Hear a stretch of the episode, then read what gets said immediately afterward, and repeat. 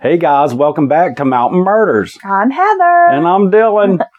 and it's Christmas time. It is, and we are approaching our one year anniversary. We dropped our very first Mountain Murders podcast episode December 28th, 2018. This month marks our one year anniversary podcasting. Oh my God, that's very exciting. It is very exciting. For this, we want to bring you guys 12 days of Christmas. Celebrate. We have set ourselves a goal. We are going to pump out 12 episodes in the month of December. That's a lofty goal. Not all are going to be true crime. No, we're going to mix it up a little bit. These are just some extra bonus episodes to say thank you for supporting us one year in, and we hope to keep growing. Yeah, and um, we're surprised at how many people have tried us out and gave us a try and listened, and the people that listen weekly. So yeah, we're amazed to still be doing this. I think. I have to say, for every negative criticism we get, we have like twelve positives. Right. But we did get a great review on Apple, and it we love it. tickled me so much. I had a- to post it on Instagram. Someone described us as Siskel and Ebert with Tourette's, and they misspelled Tourette's. Don't you love the internet? Well, if you're going to take time to write a scathing review right. and insult people, at least make sure that it's grammatically correct and Right. spelled correctly, Please. especially coming from me. Just because I we're going to make fun of you spelling like- it incorrectly.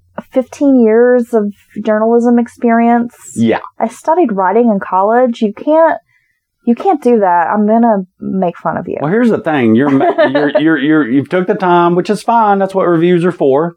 It's not so much that I'm going to be like, I really didn't like this strongly enough that I- I'm going to go leave a review. Yeah, I'm just not going to listen to it again, but Well, that's what I do. I move on. Oh, I didn't like those people. And I do that more than I find one that I like, right. which is fine. There's a lot out there. So you can really shop around and find what you like. Fine. But you're doing that on a little mini computer in your hand and you don't take the time to spell check, which is insane to me. Well, I think it's funny, but also apparently we use more foul language than the movie Deadpool, Which I and thought, yes. we would be much more tolerable if we just didn't cuss so much. So I just want to take a moment to perform a little like Jay and Silent Bob routine here. okay. Here's my Tourette's. Motherfuck, motherfuck, cock, cock, cock. Motherfuck, motherfuck, twat, twat, twat.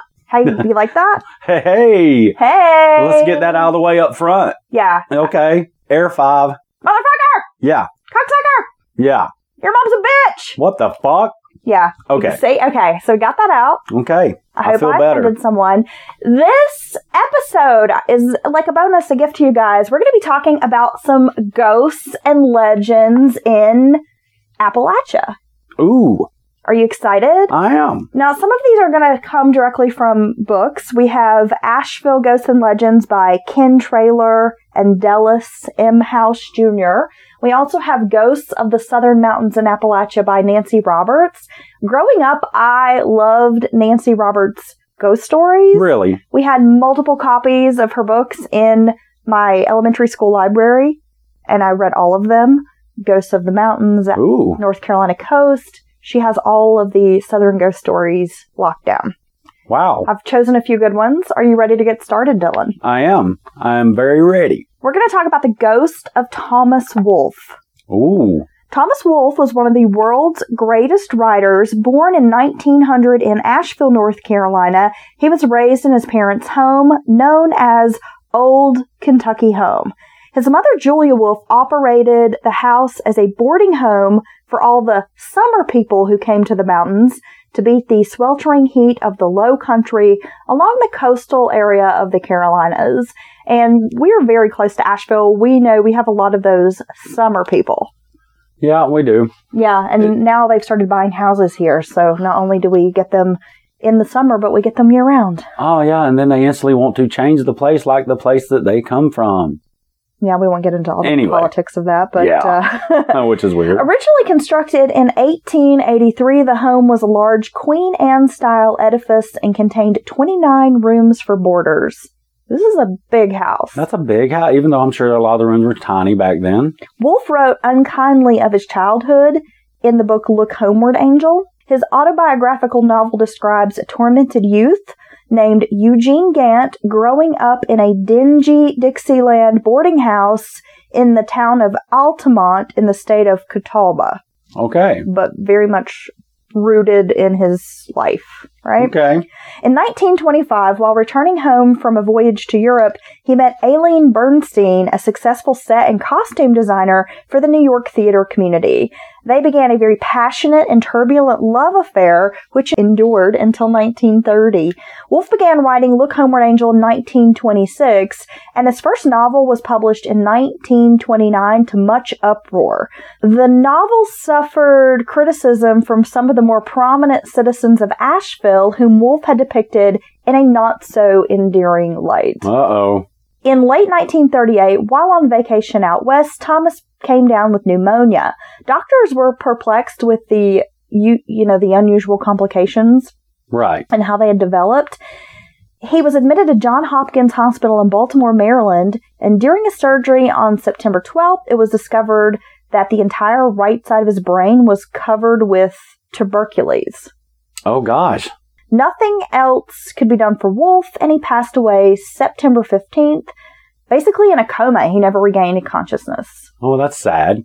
So he was returned to Asheville and buried at Riverside Cemetery. We've been to the Thomas Wolfe grave. We have. That's a very nice cemetery. It's very nice, and not only is Thomas Wolfe buried there, but O. Henry, another prominent Asheville writer. Oh, And Henry. especially with the Christmas holiday coming up, The Gift of the Magi, Wow. A great short story. Okay. They, uh, there was a gay bar in Asheville called O. Henry's for a while. Well, yeah. There's a large stone angel that was placed upon his gravesite, but vandals kept trying to steal it and remove it. And there was like a lot of damage that took place. And a woman in Hendersonville, which is about 25 miles south of Asheville, purchased the angel after it was offered for sale by the estate of Thomas Wolfe. And that Look Homeward Angel um, monument Yeah. if you will, statue, is in, I believe it's called Oakdale Cemetery in Hendersonville, and they have a fence, like a gate around it. really? It's fenced. Um, and I've been there, I've seen it, Oh, I want to go I've see taken it. photos. It's really cute. Okay. You know- Is it big? Uh, yeah, it's pretty. I mean, 15 it's- foot? no, I'm not going to say it's that big, Okay. but, uh, you know, it's nice. In his 20s, Wolfe would sometimes spend weekends at the Battery Park Hotel in Asheville because they had bathrooms in each room. a luxury not often found in those days.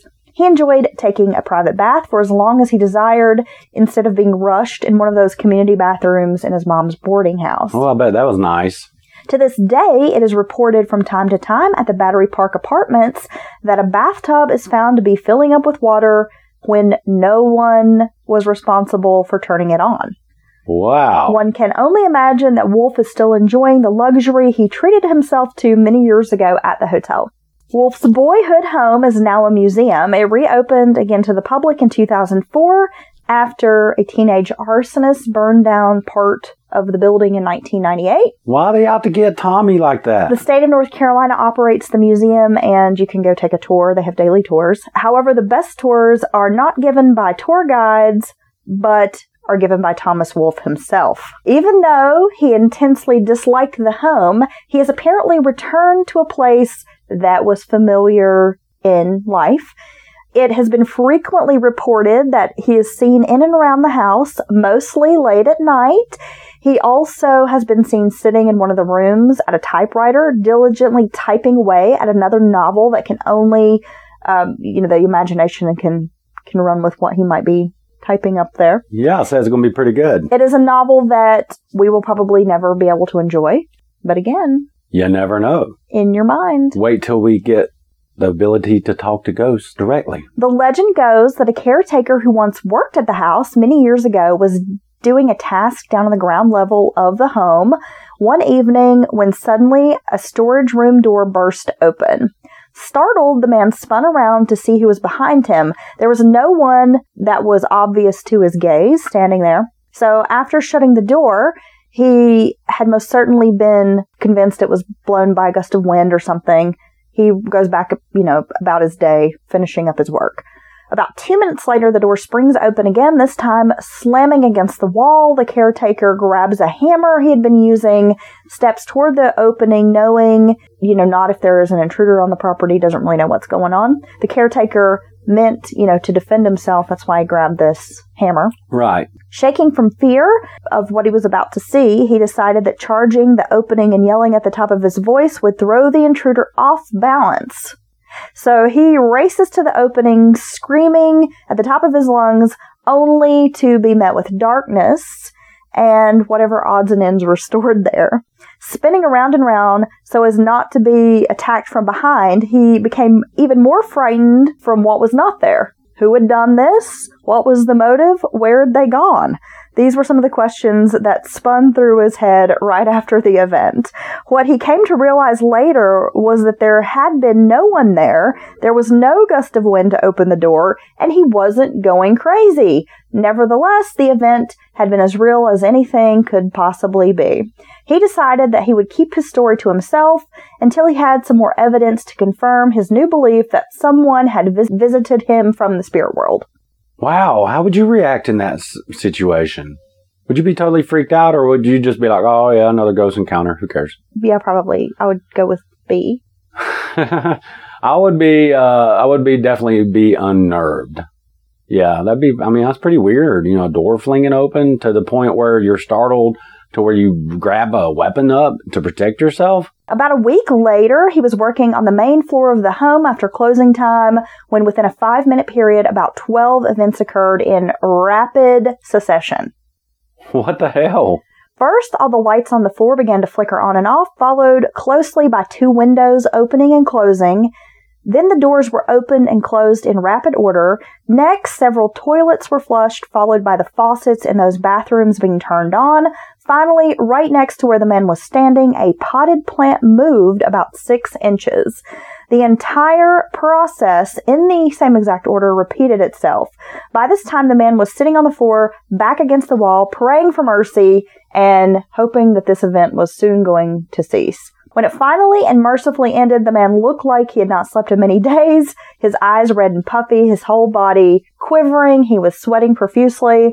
After composing himself, he calmly got up and walked out of the house, leaving behind all of his tools and never returned to the home again. Wow. When in Asheville, you can tour through the old Queen Anne style home, but beware that if you feel a cold chill and there's no source for that cold chill, it could be one of America's greatest writers just trying to say hello. Wow, he's pretty uh pretty strong uh, presence there doing all that, right? Yeah, I mean, that's like pretty- uh, Pretty powerful. was it like a trickery, Yeah.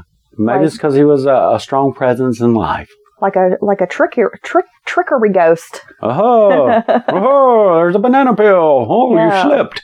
Yeah, so that's the Thomas Wolfe ghost story out of Asheville, North Carolina. I bet you could find more examples of that You probably if you were to talk people in and around the, the home there. Good. Now we're going to move on to story by Nancy Roberts from Ghosts of the Southern Mountains and Appalachia. We're going to be talking about the haunted copper mine in Ducktown, Tennessee. Okay. Jack McCullough had worked in the mines all of his life, and as his friends used to say, there ain't much Jack's afeared of. Like every man who worked in the mines, Jack lived with danger, but he knew how to handle it better than most, or so everyone thought. The Ducktown copper mines were on the Georgia Tennessee border, and they were only some of the only places that a man could really make good money Right. back in the day because this is the late 1890s. Jack was working a tunnel about 400 feet down one day when a bunch of men got really scared. One of the engines failed that ran both the air pump, which pushed the fresh air through the mine, That's a big deal.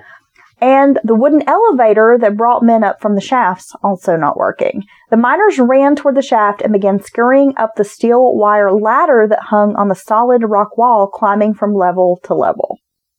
Wow. They were all crowded around the base of the ladder, and some were pushing and shoving. Just as McCullough's turn came to go up it, a panic stricken old man thrust in ahead of him, and McCullough stood aside, letting him go up first.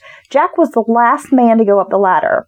Later, his fellow miners talked about it, and when one of the mine officials asked him if it were true, he just said, Well, we couldn't all climb that ladder at once. Someone always has to be last. Wow. So seeming like he has a positive attitude about it. That's a, that's a man right there. A few months later, Jack McCullough was working about 400 feet down in the mine when he went to the end of one of the tunnels that had been blasted the day before in a pocket of rich copper bearing ore. By the light of the lamp on his cap, he began to pick up large chunks of the ore and load his mine car with the blasted down rock. He had been loading the car for almost an hour when he heard a peculiar hissing sound, as if air were escaping from the pipe. The pipes brought the life-saving fresh air under heavy pressure along the tunnels. The sound grew louder, and he began to think it might come down from the water running down one side of the tunnel. So Wow. I guess he kind of got a little concerned. As he did, he was so aware of the change in the sound that it started like no longer hissing, but it wasn't really the noise of the running water either, and it was just becoming more and more eerie. I would be freaked out. I mean, you're already working in a damn mine hundreds of feet below. Simple tech, not very simple technologies. I mean, his, for all, I guess his cap was probably maybe even gas fueled or something, not even like a light light, you know, electric light. So yeah, I mean, that's very unnerving, let alone when weird stuff starts happening. Well, it was like a chorus of sobbing and moaning in unison, and he recognized human voices. Somehow he knew it was the voices of all the miners who had died in this mine, and their cries were so loud they seemed to surround and overwhelm him. His hands became clammy, his face beaded with sweat, and he didn't wait to finish loading the mine car, but pushed the car to the shaft as quickly as possible. The wailing seemed to follow him all the way to the skip. He rode the skip up, dumped his ore, and went to the surface boss and told him he had heard the cries of all the men who had ever been killed in this mine. The face of the man who had been unafraid just turned the color of ash. The boss looked at him and paid him off, nor did McCullough ever go back to work in the Isabella copper mine at Ducktown again. So he'd had enough of that. So he's like, show, the, show me the money, bitch. Bitch better have my money. And then he bolted out of the mine and was Oh. like, fuck this shit. I'm sorry, you should say the foreman better have my money, the company, anything but bitch. Well, we know how I roll. This is why I'm self employed and I operate a podcast. yeah, that's why you have pay me tattooed, pay me bitch tattooed on your hand. Do I? You should. You've no, talked about but it. I do have Trust No Bitch tattooed under my titty. That's true. I've seen I that. got, I got that under tit tattoo. I've seen that one. I do have the Trust No Bitch, and under the other booby, I'm thinking about getting Fuck You Pay Me. Yeah. Okay. I think I've told you that before. That Yeah. that well, my- no, you was gonna put it Sep Dillon under the other, other titty. Uh, no, I didn't. Yeah, that. we agreed to that. No, you agreed to that. Well, I think it's uh, proper. Oh my god, are we bullshitting? Oh, my god. No. Like our review, we're taking a 15 minute podcast and turning it into 30 minutes with our bullshit. Oh my god, let's drop some F bombs. Karn Okay. Swarnit. I'm gonna stick with frontier gibberish from henceforth. Are you? Yeah, Karn flickity flap flap. The scallywags. Sure. I'll just start using old, like, seaman Yeah. language. Okay. Yeah. Ooh, old seaman. Hello. Nautical terms. Yeah. Yeah. We're going to talk about the woman in black from the Smoky Mountains in Tennessee. Man, I've been scared to death if I was down in that mine. I'm, that one right there kind of creeped me out. You start hearing That was a little scarier than the Thomas Wolfe story. I don't. even- Oh yeah. Yeah. Could you imagine? No, Okay, so now I'm claustrophobic, so I don't want to go in any kind of tight space like Oh, a mine dude. shaft. even today, Anything underground? Nah, it's not for me, bro. to this day, those mine carts that are developed, you know, are real low to the ground, and they they cut these shafts as small as possible for obvious, you know, cost reasons and things, de- and all that. And so these guys, I mean, and, and I'm sure some women too. These people, these miners, I just can't imagine that type of life. Doing that day in, day out. No, You got all the hazards. reasons why this is not going to work. One, I watched coal miner's daughter from an early age, and I did not Right. want to be like Loretta's daddy and die in that mine. Leave Uh, on Helm I know. died when he was like 49 in that movie or some shit. Yeah, and and that really happened, right? The Black Lung. The black lung, and you can't get away from the black lung. Then, as a child, Scooby Doo, the episode with the miner 49er, Oh my God. they're being terrorized by the miner in the mine shaft, and of course, Scooby and Shaggy are in the mine cart, and it's like a roller coaster. Yeah. Yeah, well, It's that was still whimsical. freaked me out, dude. Well, yeah, mines are scary. I don't want no mine, ah, and the claustrophobia part. Ugh. Like over in Tennessee in Chattanooga, you can go see Rock City and all that. And there's Yeah, I've like never the seen Ruby Rock Falls, City. and you can go like in the cavern and it's like underground and all. Really? No, I'm not to do that. I've been in Linville Caverns. I would see that would I'd have a panic attack. I think Yeah. it sounds cool, but the thought of going underground Right. and being in a space like that and it could cave in, I don't know. It really freaks me the fuck out. Well, it's just one of those areas where humans aren't supposed to be. Yeah. Deep in the earth, at the bottom of the ocean. What did you think about Linville Caverns? Um, I, mean, I was fairly small, and uh, if I'm not mistaken, I think I went there and we went and watched Jaws. So Dun, isn't that at Grandfather Mountain? Dun dun. That was a big day for yeah, us. Linville Gorge is up near like the Boone area near Okay. Grandfather Mountain. yeah, So yeah. So we were just doing having this big fun day, North Carolina and uh. Yeah, it was. Uh, I remember it being incredible because it was rather open rooms. You know, you kind of work, work, and everything was very um, obvious walkways and safety rails, so it didn't feel as you know. I could only imagine going off into new, uncharted parts of a mine. But then they had the um, the pools and the stala- stalactites. Is that right? Yeah. And all that was very cool. And they had like albino fish in the pool. They'd never seen water, or never seen sunlight, rather. This is where you should put your your little veal cows. yes, this is where you should keep them chained to the wall so they can't move and develop muscle. m- Muscle. Oh, Tissue. yeah, okay. Isn't that horrible? Now I did go to Lake Tahoe, and there was some road we were driving out of where they almost had like these tunnels that were built into the mountain. And I remember driving through, and the stalactites were kind of hanging from Yeah. the ceiling of this tunnel, Yeah. and that was pretty cool. Yeah, that's pretty. I mean, it feels very prehistoric. You know what I mean? It's like you're glimpsing something that developed over so many years. It's pretty amazing. Wow, plan your next vacation, y'all. Yep, let's do it. But yeah, that was scary. The Woman in Black, and you know, this is kind of a story that I feel like I've heard a lot about. Is a woman in black or like a woman in white?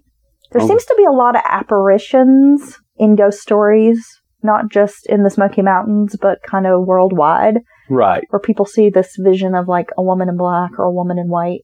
Yeah, and some might argue that that's their own minds, you know, perception of what this thing might be, projecting it maybe, but or maybe it's just a lot of women in black coming back. Maybe it's just a bunch of goth chicks Maybe they're just like, yeah, that take time from hanging out at the cemetery. it's like the sisters. yeah, like the Black Sisters, Yeah, or like me and my friends. Okay, yeah, totally. So we're going to talk about the woman in black, Smoky Mountains, Tennessee. At first, Isla Jeffers thought she was feverish and puny, feeling because of birthing Jenny Sue. She was glad midwife Granny Moss had come back by the house to check on her and felt all the more grateful since they lived all up a ways in the cove. Right. So they're kind of far back Didn't get a lot of visitors up through there. Way sure. back in the holler.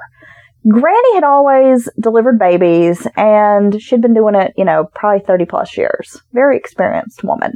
The midwife turned up with a kerosene lamp and her knowledgeable eyes stared hard at Isla who lay there in the iron bed, her face white as the muslin sheet, her beautiful shoulder length, silky black hair uncombed and tangled. Granny was worried. Your color ain't good, honey. I was looking to find you just as chipper as you were after your last young'un. Remember how when I come by here spectin' to see you line up in the bed and you was out putting taters in the in the room the very next afternoon? And so they talk a little bit about how, you know, she's just not feeling too good. She's feeling kind of puny. Granny untied a bandana and had a clear drugstore vial with some pills and herbs Oh, inside. hey, I want you to take just a smidgen of this in a cup of hot tea every hour, Isla. This is the strongest yarb I ever seed, and I was carrying some over the mountain to Nell Lyons, but there's enough for the both of you. So Granny puts a pinch of the yarb in a teacup, went over, got the kettle eh, off the wood heater, poured some hot water, and then the liquid in the cup turned kind of a smoky yellow, and she hands it to Isla, placing one arm behind the slim shoulder, you know, to help the woman sit up in the bed. Would you fetch Jenny Sue for me, Granny? I hear her fussing. It's time I was nursing her. Granny went over to the walnut cradle near the stone fireplace, and as she picked up the small bundle, wrapped first in an old flour sack and then in a tiny hand woven wool kiver, the baby grew quiet in her practiced hands. I remember laying Andrew in that cradle 28 years ago. Where is that rascal? Gone into town to buy me some aspirin. You sure he didn't go after no white lightning?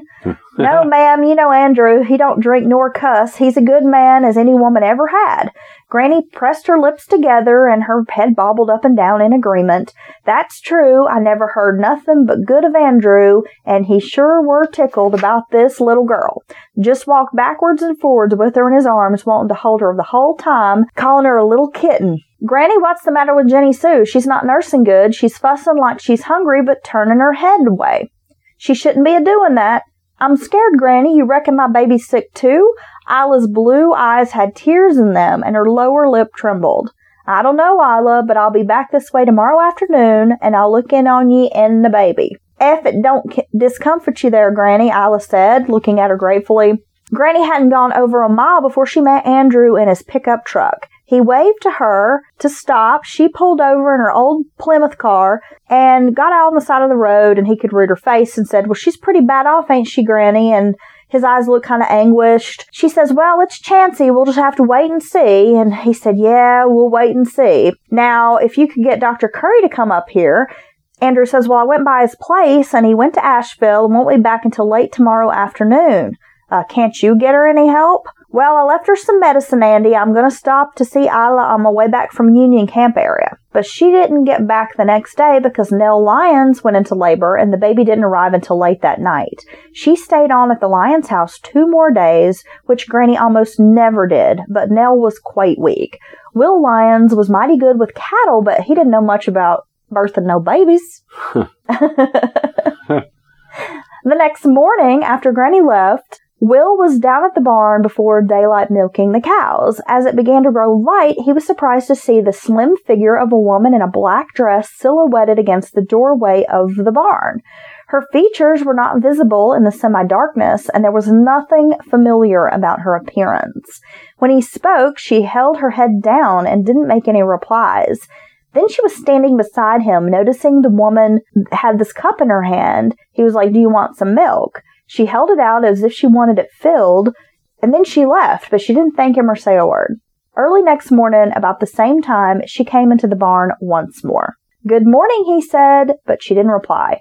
Now, would you be weirded out by this? Some woman in black just rolls up in your barn with her cup out. Be like, what is this, socialist America, bitch? Get oh, yeah. No, that's not going to work for me. Get your own milk. Yeah, what are you doing around here? Let them nipples go. Dylan will be like, who the fuck are you supposed to be? I ain't scared. Once more, he filled up her cup. Yeah, I bet he did. And he thought he saw her nod gratefully, but she, still she didn't speak. She didn't say anything.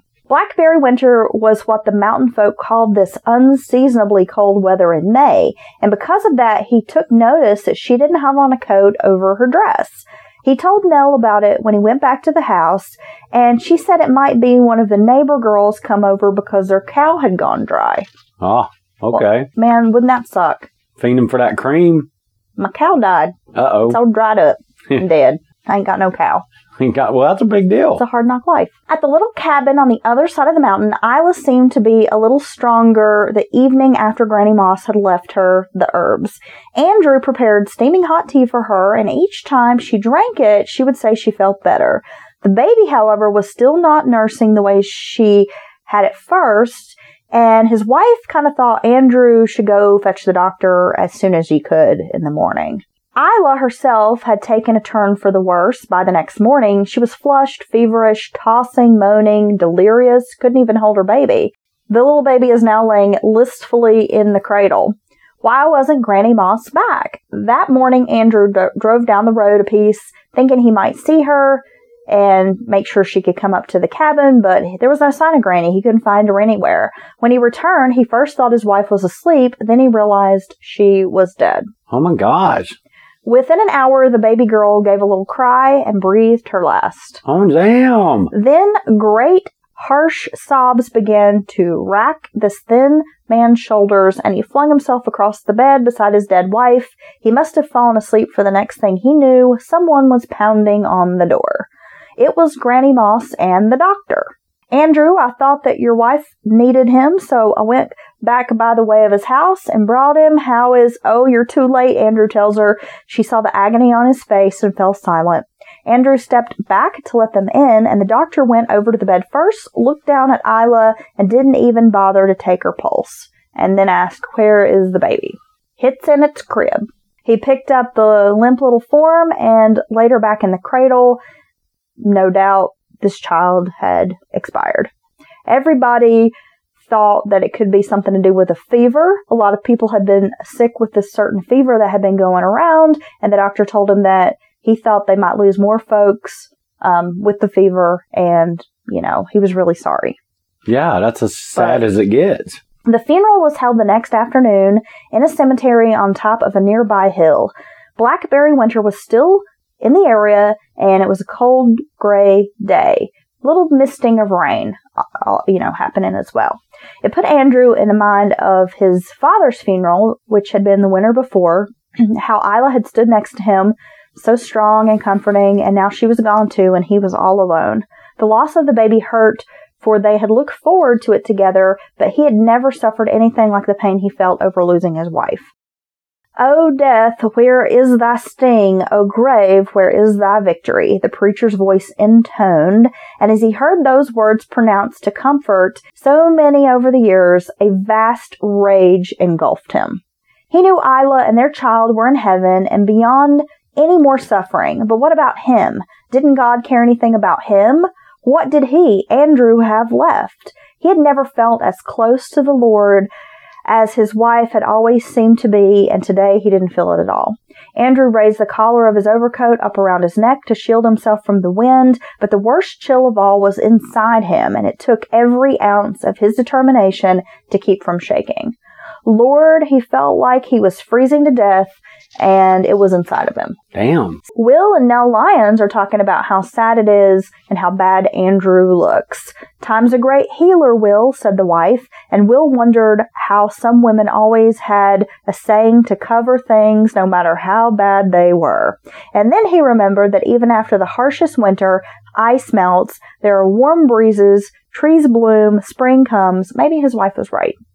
Well, I guess all those things, those sayings throughout history were just meant to bring comfort or make people feel better. I'm sure some people believe that's really how it was set up, if you will, you know? Yeah, I mean, I guess if you believe in that ebb and flow of life, there's the good, the bad, you have to take it all. He won't give us no more than we can handle, Will. Next morning, he was going about making his milk when the cow turned her head and mooed, and he looked in that direction. There came the girl dressed in black. She was holding out the cup just as she had done the other two occasions. Good morning, he said cheerfully, but no reply came. He didn't try to talk to her anymore, and she stood there without a word, while the only sound was that of the warm, fresh milk spurting and the ping as it hit inside the tin cup. I'm gonna have to get some more information from you right now. Who are you? Where are you coming from? Why are you going around? It's cold. You're dressed in black. No coat. Uh, okay. I want to know when you milk a cow, is it like a squishy sound? Like, "Wee, mm, wee, mm, eh." Yeah, but from what, so? yeah, I think I got, yeah, I got to do that at some point during school. I had the cat went to the little trip. you did? yeah, Was it's that difficult? yeah, I've never milked a cow. it's harder than you think. I don't know. I But people that know what they're you doing, ask consent yes, before you touch the cow? yes. This this I cow was you a can't just grab the cow. very progressive cow, and um, as a, straight white male, obviously, I had to make sure even more so than others that I did have consent. Well, good. I'm glad you did. He decided that morning he was going to follow her a distance and see if he could find out where she went. As she left the barn, he rose from his milking stool and quietly walked after her. It was a pewter gray sky now instead of black, and he could see the dark, slim form seemingly like gliding along ahead of him as they crossed over the pasture. He, he said he goes about 50 feet behind her, and then she went through the brush around the side of Big Bear Mountain, which Will followed her the entire way. He worried that a careless step along the path might start some sort of small, um, you know, shake a rock loose or something like that, and, you know, make some small noise, and that he would be discovered. But Right. didn't happen. The sun looked to be like it was coming up in a few minutes. She took the muddy little road that led all the way back to the top of the hill and walked at a pace where Will couldn't really keep up with her. She started moving. Okay.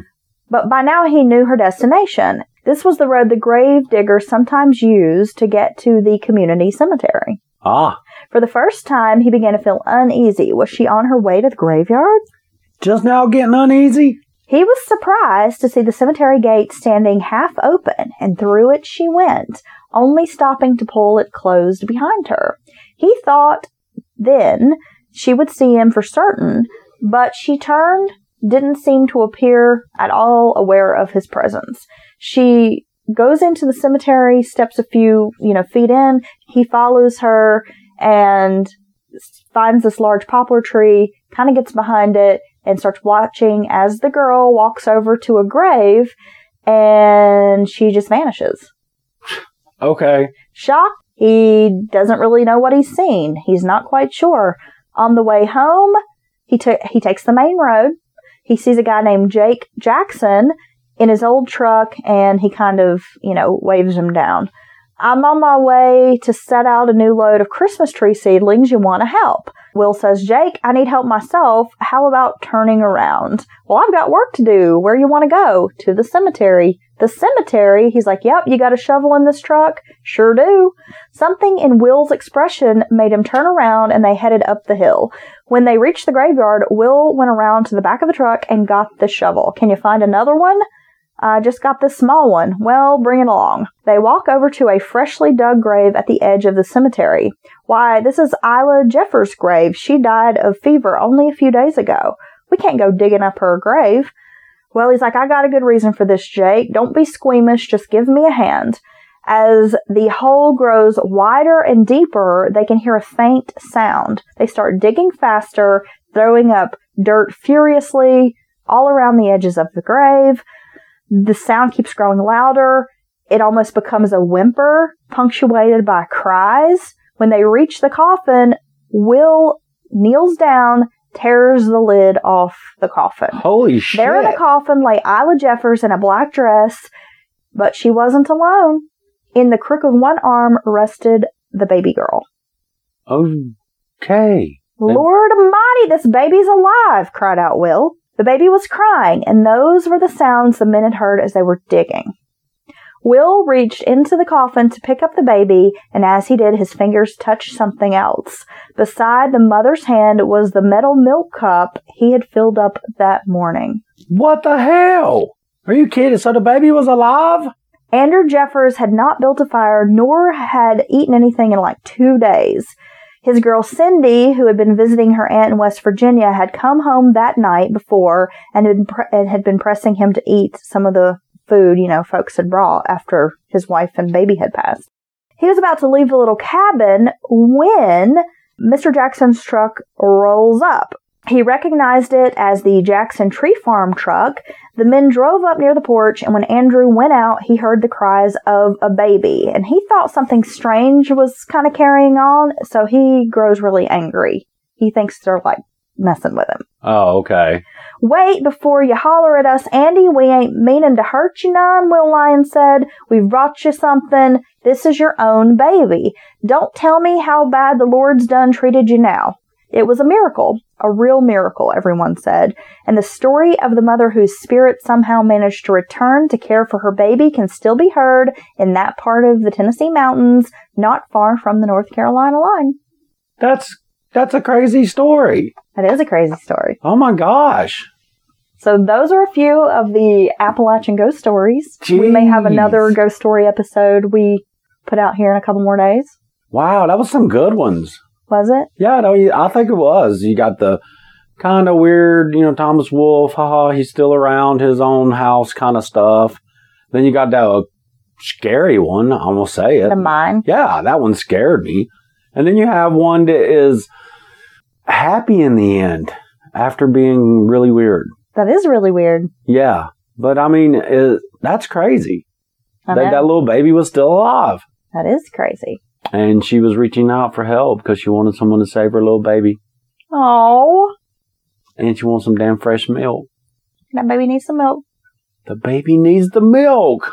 Oh. Okay, so that was a little different. It's a little uh, different yeah, than and- what and we we're gonna- traditionally do here at Mountain Murders. Well, now we're still on some weird Facebook ban. It's been like two fucking weeks. yeah, I don't. Facebook. Uh, yeah, I they have like know. suspended our page. yeah, it's We're not weird. showing anything we post. right, and we miss you guys. Just we so you do, know, we miss you there. but you can always find us on Twitter and Instagram. and we are there for the moment until uh yeah they try to ban us on all social media because we have such good friends and family. It's probably our fucking language. it might be our fucking language.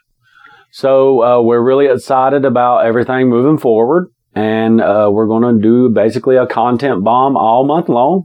We are. so most of it will be true crime. There will be a couple of departures here or there. I have a couple of things i'd love to discuss. I've been trying to get in work in there Okay. a couple of weird things you know unsolved Just things some strange topics. Yeah, just something a little different. But and we're gonna get back. We have some great true crime stories. We'll get back to that. We have some great ones. Some of them be two parters. We got some big ones. Oh, big ones. Uh-huh, yeah, and we have some big stories too. Oh. Oh, yeah, yeah. Don't forget we Rate and have- review that, y'all. We have Oh, our Mountain Murders live show, our very first live show coming up January the 18th. Tickets are now on sale. If you go to brownpapertickets.com, you can get a jump start. Buy your tickets early. They're going to cost you $10 online. If you wait till the day of the show, I think they're $12 at the door. Show is in Asheville, North Carolina at Fleetwoods, which is a really cool rock and roll wedding chapel slash bar slash like vintage store. yeah. Are you kidding me? That's some great slashes there. Oh, it's a really cool venue. I'm very excited. Yes. Thanks so much to Model Face Comedy, And- friend Melissa, for booking the show for us. It's Yes. going to be so much fun. It's gonna be We've great. got some great cases we're going to be discussing. We have a fun game we're going to play with the audience. and we can't wait. You wait. got to come out. We want to meet you if you're a Mountain Murders fan. And yes, and don't forget, uh, if you want to hear more of us BSing and cussing, we have uh, lots of mini episodes and special things on Patreon. That is true. You can sign up for as little as $1 a month. One dollar, Support guys. the podcast. Get a Help. shout out on our show for at that dollar level. How cool is that? That is awesome. We have several different tiers, and you're going to have access to, like you said, exclusive content just for our patrons. and more, true crime, Yeah. more mountain murders, more being silly. more being silly. And at the ten dollar level, our highest level, you get a VIP treatment at all our live shows as well as all the other cool stuff. Well, there's that too. And just to wrap things up, I watched a horror movie last night that I thought was pretty good. I know. I thought I would make a recommendation. You if made you're a me go to fan. sleep. Midsommar. All right, I'm gonna watch that. It's super creepy. It's weird, but it was really good. I liked it. okay, Midsommar. yeah, you got to check it out. If you're a horror fan, I'm going to recommend that right here on Mount Murders. Okay, Mount Yeah. Murders. Uh, uh, oh my God, that's very much like Siskel and Ebert with Tourette's. Oh my God, let's give it two stars. Oh, I give it two middle fingers. Tourette's. Hey, Uh, buddy, it's not T U R. Turrets. Yeah. Like, What what was it, a fucking gun turret? and even it's misspelled to even be Tourette's. Like, I'm a, gu- I'm a Isn't goddamn gunner's mate now? Yeah, Just call me Petty Officer Gunner's Mate Hyatt. What the fuck, dude? Mm. yeah. Here's a large millimeter shell coming at your head. Man your battle station. I don't even know how to say that. Got a lot of F bombs heading your way. pew, pew, pew, Oh. We love you guys. We're gonna love you all month.